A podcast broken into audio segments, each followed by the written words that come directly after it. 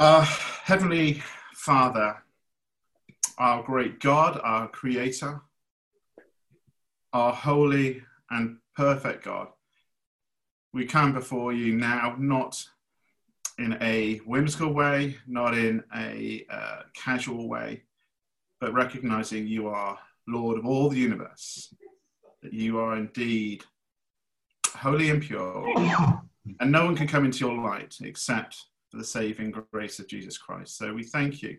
And we pray that by your Spirit this morning, you would help us just to have a peer into your word and just to be convicted in our hearts to understand you more, that we may love you more dearly and walk more closely with you. Amen. Amen. Um, hasn't been, I don't think, is the uh, the pattern to read all of the passage that we're looking at. Are we aware that we're looking at uh, Genesis 12? Yep. Um, hugely significant chapter in the whole of the Bible. Um, it's recognized that from chapter 12, kind of God that sets out uh, his plan in more detail and his promise is more explicit. What we've had, have had, and what Andrew's taking us through is um, a brief overview of of like 1 to 12. And in 1 to 12, we find that God is showing himself as to be that creator God that we all recognize, awesome in power, uh, great in mercy as well. He's shown himself to be creator and the judge of men. And not only does God reveal his character, um, but he also um, shows us his well, part of his character, his his love towards us by his his promise as early as uh, in the early chapters of Genesis. Um, and so we find out about how who God is, but we also understand the corruptness of men's hearts. Uh, and we've ended it, or Andrew ended it last week, uh, looking at the Tower of Babel, where things have got bad, really bad, trying to make a name for themselves, and God confused their language and scattered them. And so from this point now, we could call it the, the age of the patriarchs, the, the ones of which we follow a family line and, and a people which God would form for himself. And so we've gone from the general, now we go to the specific.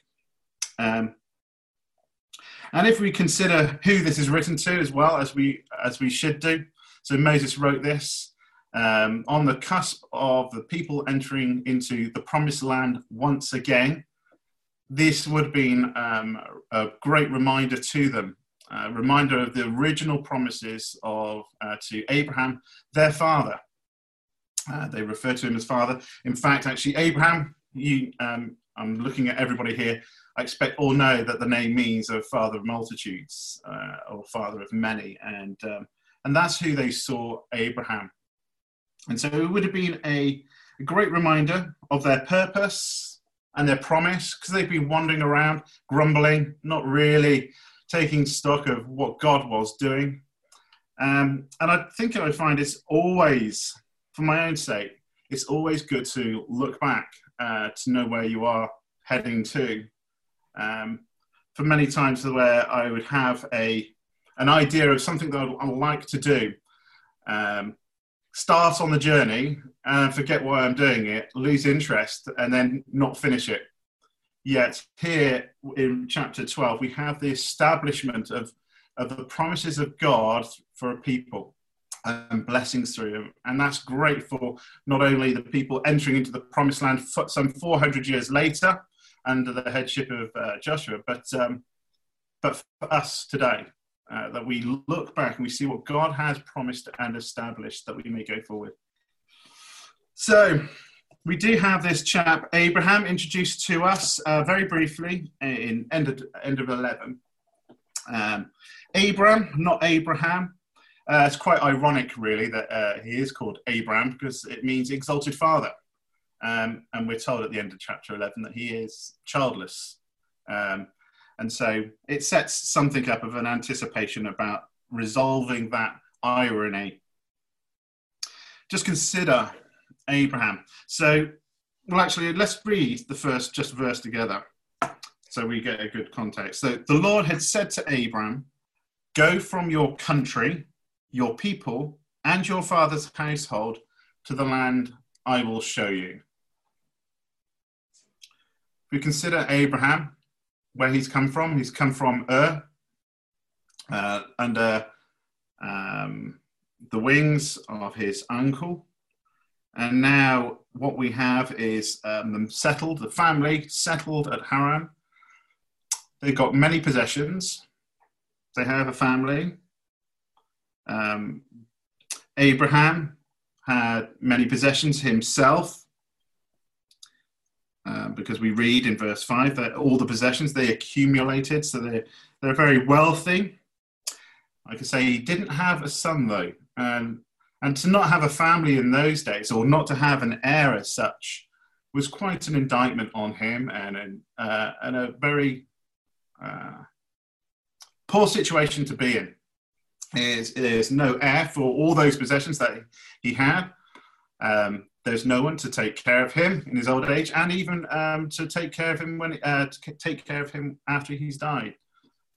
And and so we have Abraham probably wanting and needing to be around the wider family, and and then we have God or the Lord saying to Abraham, "Go from your country, your people, your father's household to the land I will show you."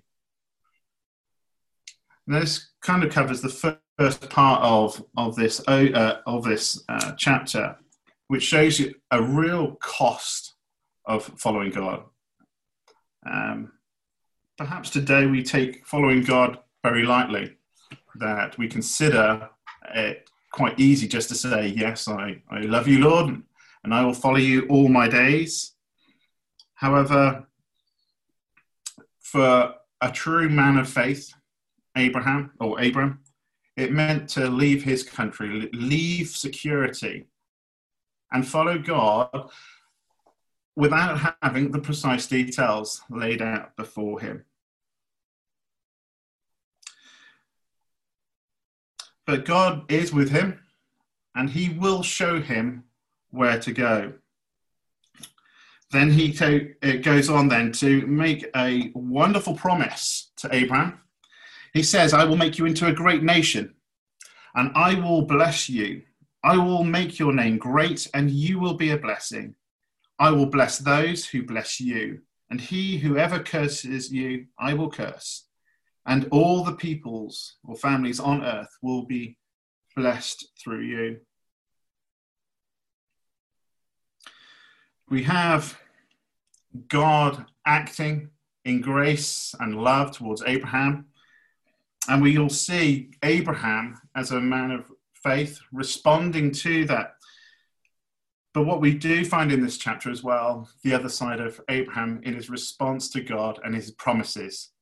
We have a wonderful testament of faith in the first half, but then when we find Abraham or Abraham in Egypt, we see a more um, we see that corruptness of men's hearts once again coming to the, the fore.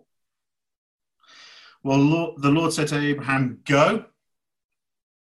And Abraham went. Um, I had a quick look at the grammar. I, was, I had a quick peek in the commentaries, and it's it's a fair translation to say, say go so that I may make you into a great nation this go so that I may. There's a there's a there's a promise and a consequence. So for Abraham or Abram, sorry, I'm going to have to keep stopping myself saying Abraham. But Abraham not only had to believe what God was saying, but he had to do something. He had to respond so that God could bless him through that. The alternative to Abraham was to stay put and not seize and take hold of the promises offered to him. But by faith, as we will find out, that Abraham went. And just look, Abraham's 75 years old. He's leaving all behind him, all that he knew, to a land which God was yet to show him. But then we have all these blessings that God promises. And he said that he would make his name great. And we've seen that Man's attempt to make his name great in the Tower of Babel was frustrated. Yet now God, in his grace and his mercy and his divine plan, was going to make Abram's name great. What are blessings for us and what are blessings uh, for uh, the people then? Now, many people would say that blessings are wealth, health, prosperity, happiness, and yes, uh, success. And people will delightfully receive those. But there is, as we've seen, that cost to receiving the blessings is to go and obey. And the promise is that, as we saw at the very beginning of Genesis, that God was walking with Adam and Eve. And if you forward yourself uh, through to, um, let me look at the reference. I did do a reference to this. Uh, it's a Leviticus. I will, I will find it in Leviticus. That it will show you the uh, the blessings of obedience, and it will list all these things that people would normally think of blessing is life, success, health, and wealth. But it ends with God will walk with them, and they will, and He will be their God. And so we see a blessing actually in this sense is that God, who once walked with Adam and Eve in the garden, will once walk again. That's the highest blessing that we could hope for. Uh, for Abraham, it did mean that God would be his God and he would inherit a land.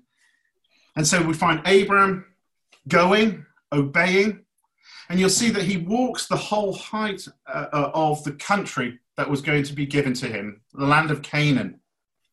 And you find that as he goes into the center, which is Shechem, that God stops him and, and, shows him a vision. And, and after that vision, he says that, well, he says it through that vision that this will be the land that he's going to give them. And so Abraham responds by uh, setting up an altar. It's kind of like pitching your flag, claiming the land. Although it wasn't his at that time, he was into a land which God had promised, and he was in, in, in all essence claiming that it was his, that God had given it to him by establishing a place of worship central in that land. He goes on and he goes to the Negev, which is in verse, uh, verse 9 so that's the most southern border of the land. He's gone from the heights to the most southern border, claiming this land, building altars for God. He's kind of taking possession of what God has done, has promised. And in the second half, though, we find Abraham um, in Egypt. He's gone beyond the border of the promised land into Egypt. And you find that there that Abram is in this kind of I'm going to preserve my own inheritance. I'm going to preserve what I need to have. He fears for his own life because of his beautiful wife, Sarai. And so he tells a porky, tells a lie to, to Pharaoh. He leads him um, to believe something which was not true.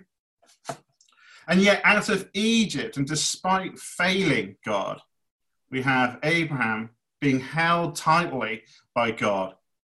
That despite man's perverseness, his own need to go his own way or to preserve himself, we have God rescuing him out of Egypt, which is kind of a pattern which we will see later on in Egypt with Moses. So we have the gracious promises of God and the illustration of man's failings before him.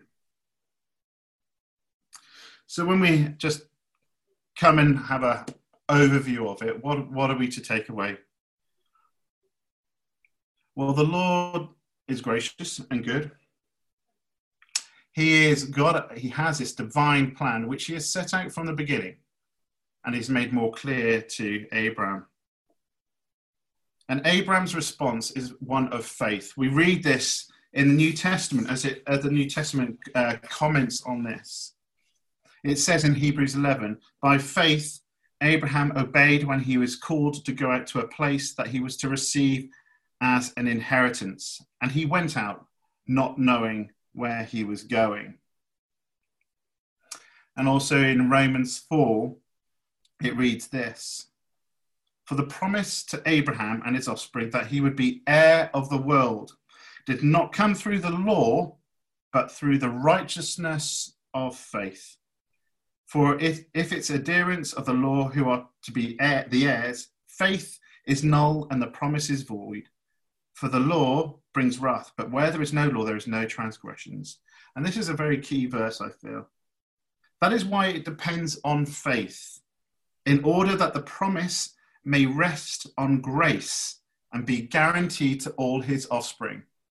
Not by Abraham's decision to try and wrestle with Pharaoh and guard him to something else.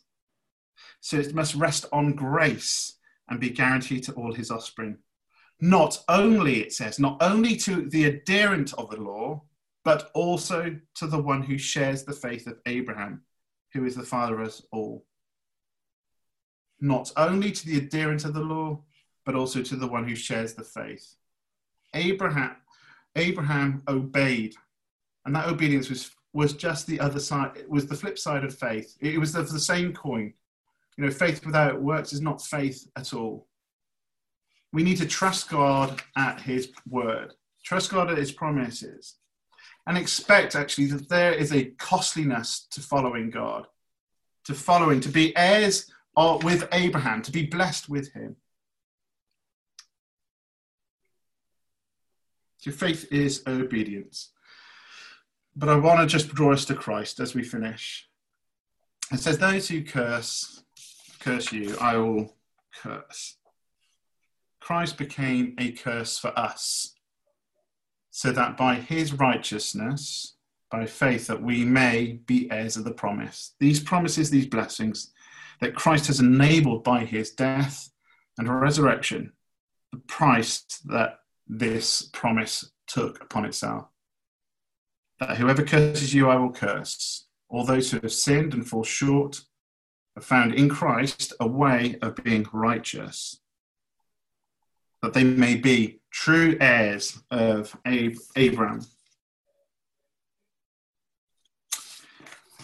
Um, would there be any questions? I know that there's a, there's so much in those passages in those verses.